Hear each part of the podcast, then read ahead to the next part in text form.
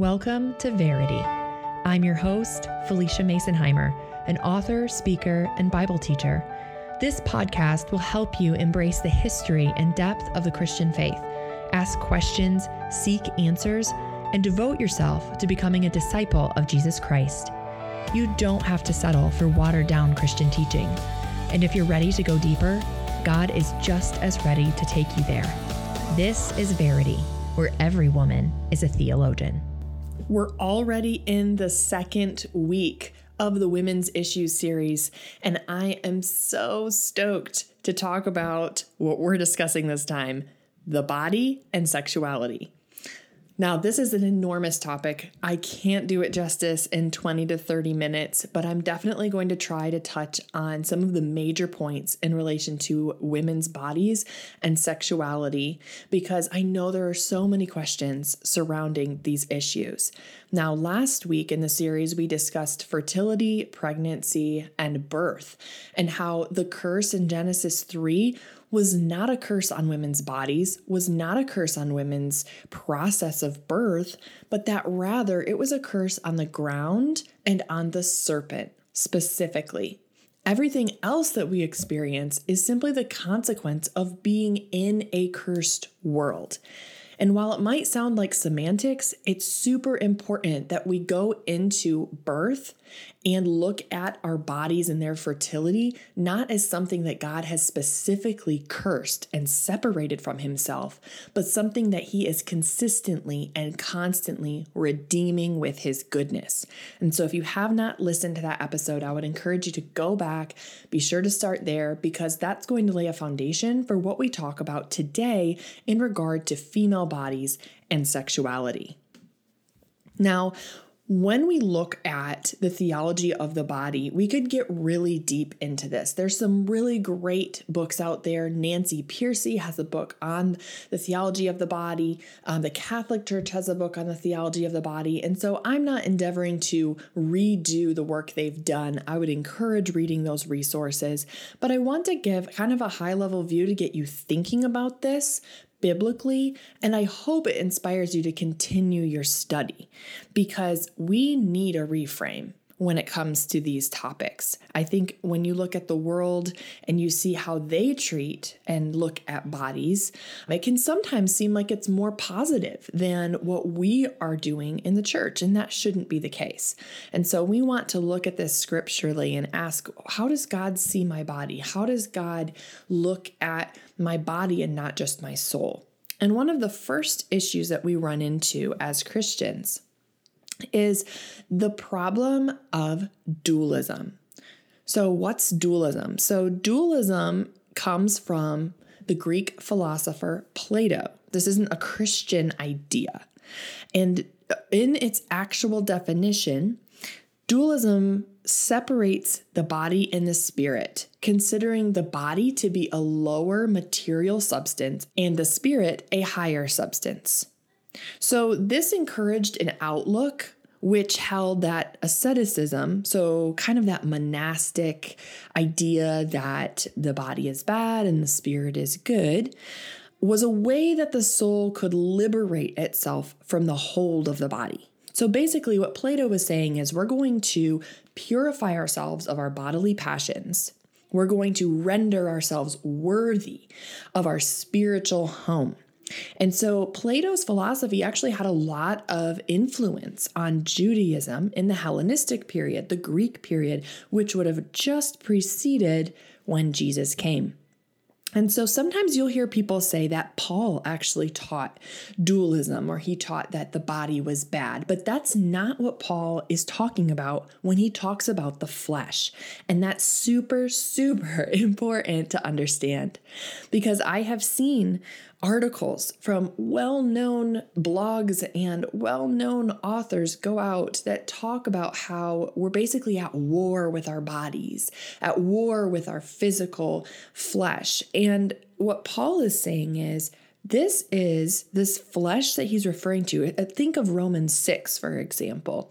The flesh that he's referring to is the old regime, the old family of Adam that we were born into that is crucified with Christ and that we can go back to if we choose But we don't have to choose that. We can instead choose to walk by the Spirit and walk in the new family of God, the new regime that we are in, the new kingdom.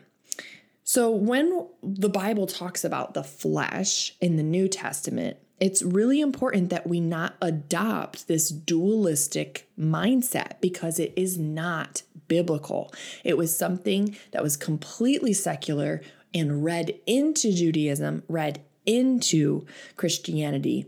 And it's not what Orthodox Jews now or then would have been teaching. So, in contrast, Judaism has always seen the body not as a prison for the soul, but as a tool.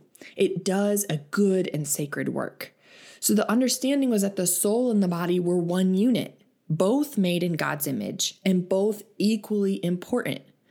So, one was not better than the other. The body was not imprisoning the spirit, imprisoning the soul. We are not bound to our bodies during PMS or, you know, needing to be freed from these terrible bodies. No, Judaism saw them as a unit. And Christianity builds on that with the concept of resurrection, which we are going to get to in a little bit. But let's first talk about why bodies matter to God at all. So why why would God care about bodies if bodies are, you know, they're going to die and we're going to get a new one? So does he really care about this or are we just making this up? Well, one of the things that's helpful to me when I'm studying these kinds of things is to look at the Jewish roots and the messianic Jewish perspective on these kinds of things because Paul was a Jew first. He was a Jew and he wrote a lot about this topic. And so his background would give us a lot of information on the interpretation of his text, as well as the Torah and the law and what it was teaching about bodies. So, a well known Jewish rabbi called Rashi was talking about the importance of the human body in the context of Levitical law. One of the laws we see in Leviticus is that a dead body, so including one that's from a capital offense, so somebody who committed a capital offense and was killed for it, um, whether this person was a criminal who died, you know, from was executed, or if this person died of natural causes, it was very important that that body not remain overnight just out in the open, but be buried. And so Rashi was commenting on this concept. And he said the reason that a body was not to remain out, just laying out overnight, was because it is a slight to the king, God, because humanity is made in the likeness of God's image, and Israel are God's children. He goes on to say that our resemblance to God is more than just spiritual, that even our bodies reflect the divine image, and therefore they deserve reverence and respect. Isn't that interesting?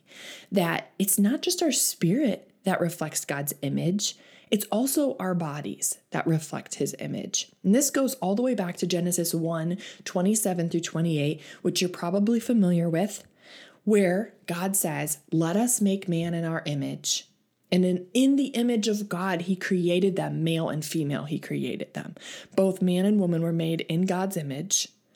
And somehow, even though God is spirit, their bodies were also made in the image of God. So, this changes everything. If we're made in the image of God, that means that we need to be honoring these bodies that are also in His image. And what's interesting to me is we very often will quote Psalm 139 in the abortion conversation, and we'll talk about being knit together in our mother's wombs and how important it is to save these babies.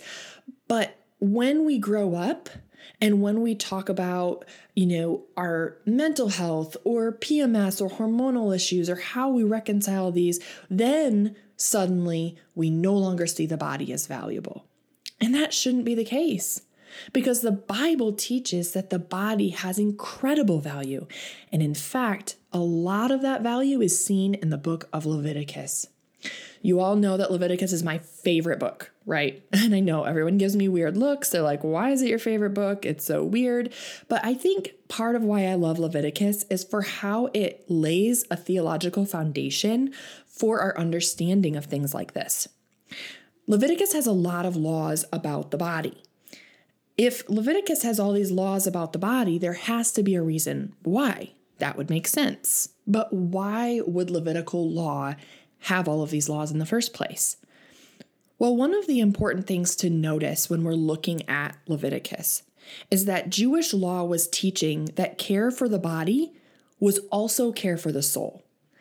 Another important thing to note is that the word unclean does not mean sinful. It does not mean bad, gross, or dirty.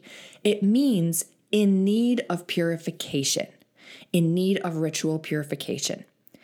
So it's so important that our Western minds understand that unclean does not equal bad because that will transform our understanding of Leviticus and transform our understanding of the Old Testament God. So, Jewish law is teaching that care for the body is also care for the soul. The body and the soul are one unit that honor God. And therefore, in order for that soul to be in communion with God, that body has to also be purified. And these laws were there for that reason. Remember, you have this unholy people living in tents with a God who is perfectly holy living in his tent among them. In order for God to dwell with them, they had to be purified, and that included their bodies.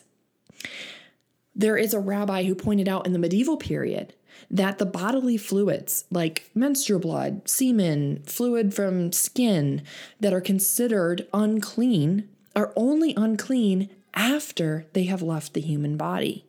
Isn't that interesting? And so what we see in Leviticus, what we see Paul teaching is not dualism because it's not an action of the body asserting power over the soul, but the body and the soul working in partnership for good or for evil.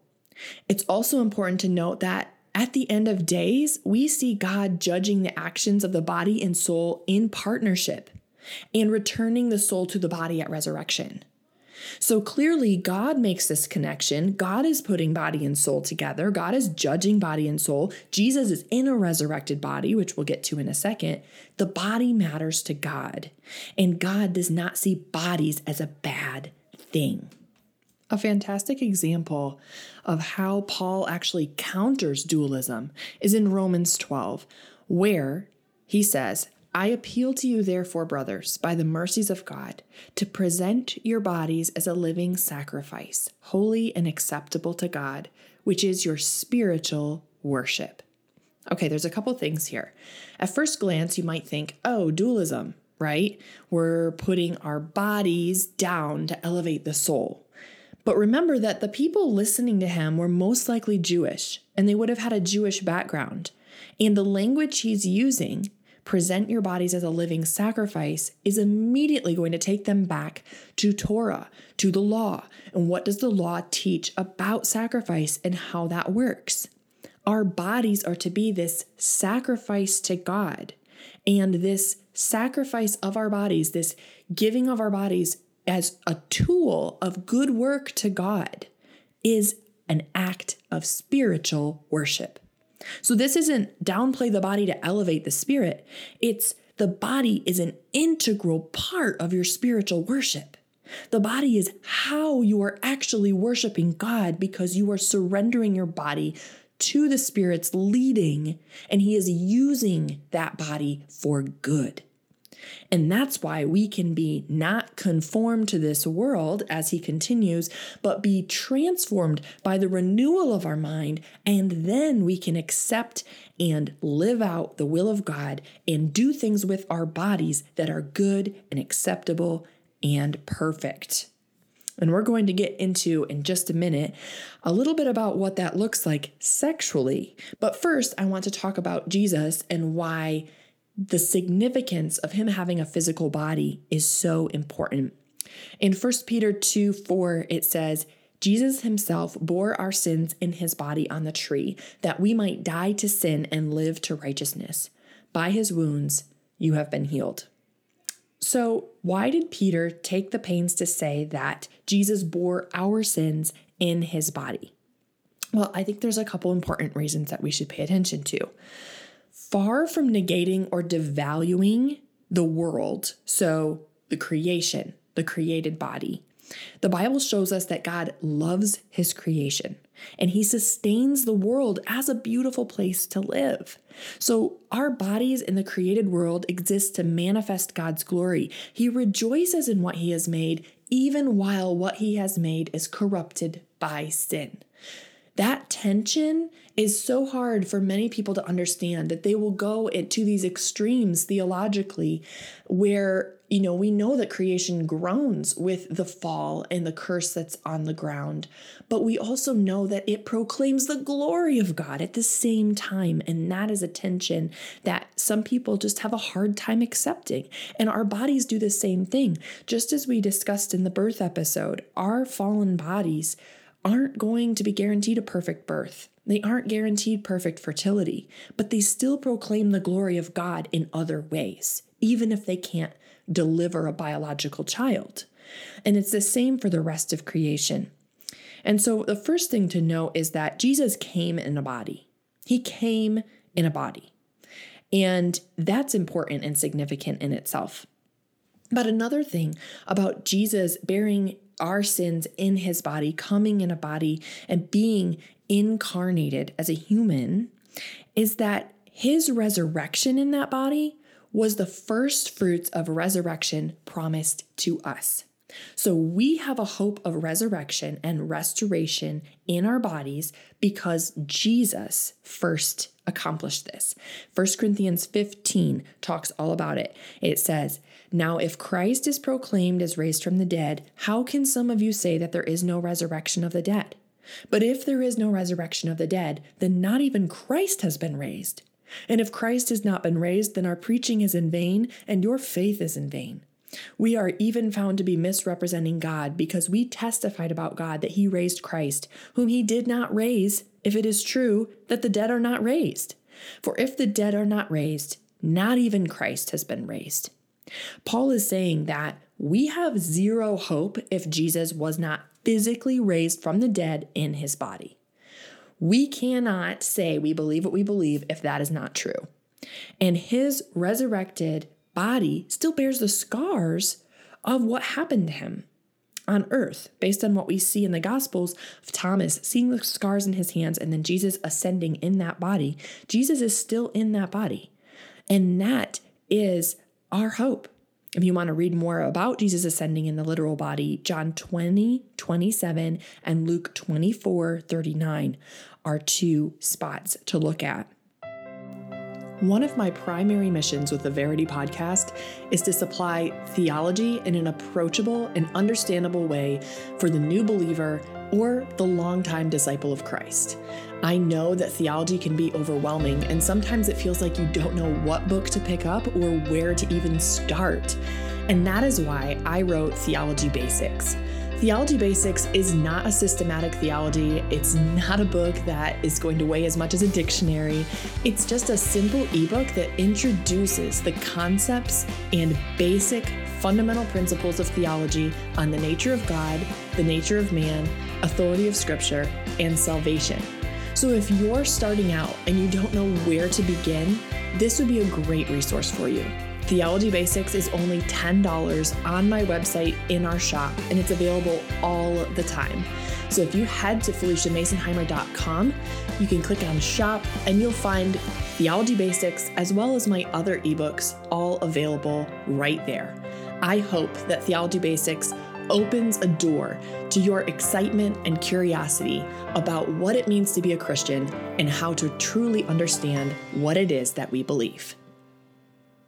Now, I want to talk a little bit about Jesus bearing our sins, being hung on the cross, because this connects back to what we were discussing regarding a body being left out overnight.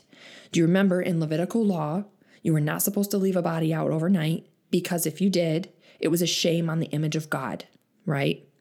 Now remember, Jesus was crucified and hung on a tree. And there was an urgency from his disciples to remove him. If you remember, they appealed to take him down before nightfall and to bury him appropriately. So, an interesting note um, from the Latin poet Horace says that Christ was crucified by Roman authorities at the behest of rebellious Jews. So, Acts 2. And according to Horace, it was the Roman practice to leave a body upon the cross until it actually decayed. They spoke about crucified slaves feeding crows on the cross. But the Jews were very passionate about making sure to take his body down from that cross. Why? Well, because of this law about burying their dead. And what's the significance of that? That the body bears the image of God. And here is not just the image of God, but God Himself, who is being taken down from the cross and buried to resurrect three days later in that same body and redeem the world and give us a hope of our own resurrection one day. Now, you might be wondering, why is this so important? I don't understand. Like, we are going to be given new bodies eventually in heaven, um, even if we're judged in our current bodies that God is resurrecting. I don't understand the significance. The significance is this should change how you look at your body and how your body and your spirit interact. Instead of seeing your body as secondary, instead seeing it as unified with your soul as something that is given to a holy work as something that God will hold accountable with your spirit. Your spirit is going to tell your body what to do, right? And one day God will renew and restore and give you a new body when we are with Him. But we still have to consider in this world how we view our body and if we view it the way God does. Do we view it as the image of God? Do we see it as a tool to do His work or not? There was a specific church in the New Testament who really struggled with this idea. The Corinthians were in Greece, so they're Greek culture, Greek church, trying to understand Christianity. And in First Corinthians, Paul has a lot to say about how they use their bodies sexually. Because of the presence of dualism in Greek culture, the Corinthians were struggling with the idea that their bodies were an expression of their spiritual state. They actually believed that because their spirit was more important, it didn't matter what they did with their bodies, sexually or otherwise. This can apply to so many things, but in this context, Paul was dealing with them and their sexual sin and how they were using their bodies, thinking that they could have their spirit right with God and have their body doing whatever they wanted. And so in 1 Corinthians, we see him saying these things Do you not know that you are God's temple and that God's Spirit dwells in you? If anyone destroys God's temple, God will destroy him. For God's temple is holy, and you are that temple. This is a, a tough point here because he's basically saying you're the one destroying yourself. You're destroying your own temple. God's temple is holy. You are that temple, so take care of it, honor it. Have your body follow your spirit. 1 Corinthians 6, he says, Or do you not know that your body is a temple of the Holy Spirit within you, whom you have from God? You are not your own, for you were bought with a price. So glorify God in your body. So, this dualistic idea that, oh, who cares, whatever, it doesn't matter what I do with my body or my urges, my desires define me, that is not a biblical idea. The spirit and the body go together, they walk together. And so, this transitions us really well into a discussion of sexuality. Now, I could go on so many different tangents, and I have so much content about sexuality on the blog, in my ebook, Christian Cosmo. And I don't have enough time to dive into that. So I would recommend going to the blog, going to the search tab, looking at the sexuality blog posts, getting Christian Cosmo from the shop, and those will give you a lot of information on biblical sexuality. But in this episode, we're just going to talk about some common lies about sex, female sex, and sexuality, and the Bible. I have five of these that I wanted to really quick skim over. Number one, female sexuality is a temptation to men. I think we've all heard this. It comes from the purity culture movement quite often. It's often connected to the modesty discussion that female sexuality is a source of temptation to men, that by being born in a female body, my body is the cause of a man's stumbling. This is not in scripture. What we see regarding sexuality are commands that are always issued to both men and women. In fact, there is nothing singled out about female modesty except in the context of social humility. 1 Timothy 2 and 1 Peter 3 are not talking about sexuality. They're talking about social modesty, not parading your economic status to other people, not parading your wealth in front of people. Go read them. That's what it's about. Now, obviously, we can take that principle of humility of dress and we can apply it in a sexual way, but we have to look at the original context here. And we also have to look at every command regarding sexual sin 1 Corinthians 6, 1 Thessalonians 4, Galatians 5, Colossians 3. All of them refer to abstaining from sexual sin universally with no gender specification. And in fact, there was a prevalence of female promiscuity at these times and in these cultures. And so there's a very good chance that Paul had that in mind more so than men lusting after women. Men and women both lust. Male sexuality can be just as much of a temptation to women as female is to men. All of these commands are given to both. We further see this in 1 Corinthians 7, which gives husbands and wives equal authority over each other's bodies. So sexual deprivation applied just as much to women as to men. Which leads us to lie number two female sexuality is meant to primarily serve husbands. So, if we look at 1 Corinthians 7, we basically have our answer for this right here. Women and men, or rather husbands and wives, have equal authority over each other's bodies. Do not deprive one another except for a set amount of time and then come back together. He's saying, don't intentionally deprive each other without an agreement and drive each other crazy so that you're desperate, except for an agreed upon amount of time, such as the purification period. If you look at Leviticus 12, the purification period for women after they had babies.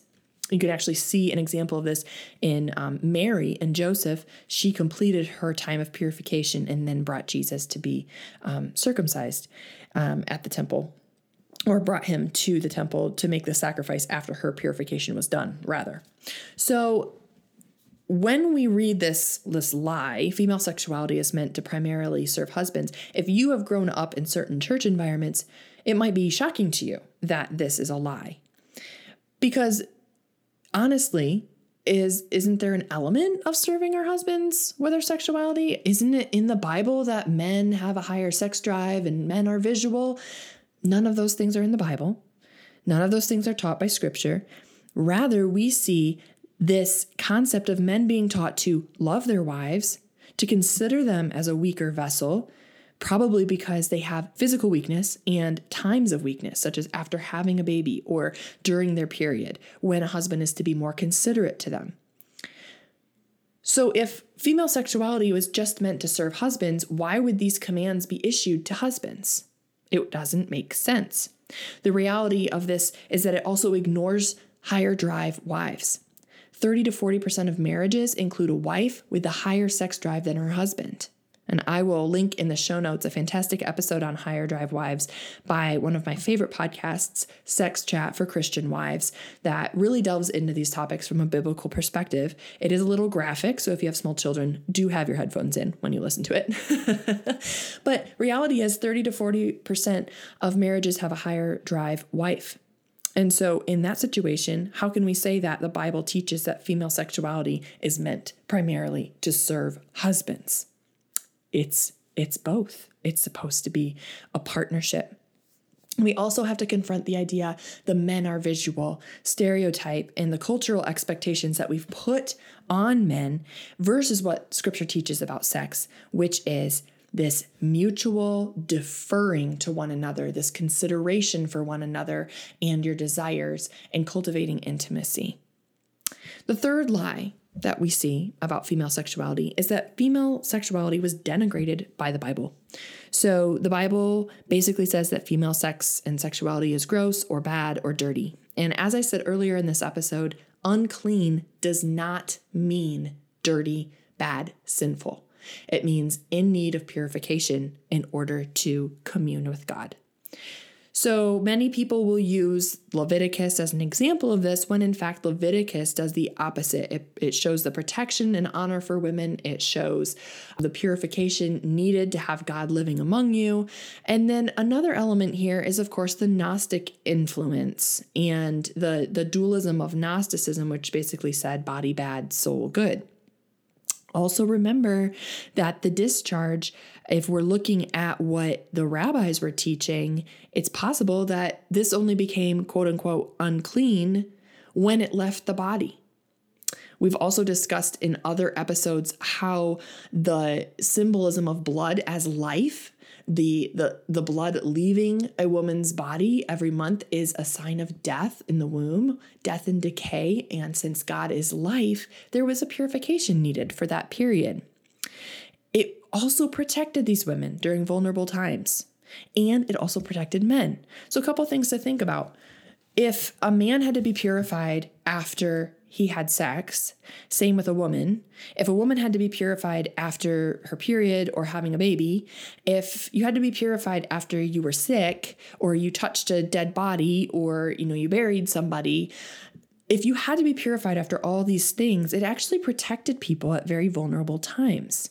You could not demand sex from somebody every single day. You could not demand it from your wife while she was recovering from childbirth or on her period. These are things that we need to consider instead of bringing this Western mindset to this ancient Middle Eastern book and not allowing our minds to be reframed according to what Scripture actually teaches. And if you need more context on how the Torah, the Pentateuch, was compiled and why it's authoritative, be sure to go back to the Canon series and listen to the Canon of Torah episode. Okay, the fourth lie about female sexuality is that female sexual desire, or any desire really, is sinful and wrong. But once again, 1 Corinthians 7 assumes that desire is happening, that the wife desires the husband. And in fact, she might be a little put out if he decides to fast their intimacy for a period of time. Let me know, honey. I'd sure like some warning next time. But also, Song of Solomon 2 expresses this clearly. And if we turn there and take a little look, we can see an example here.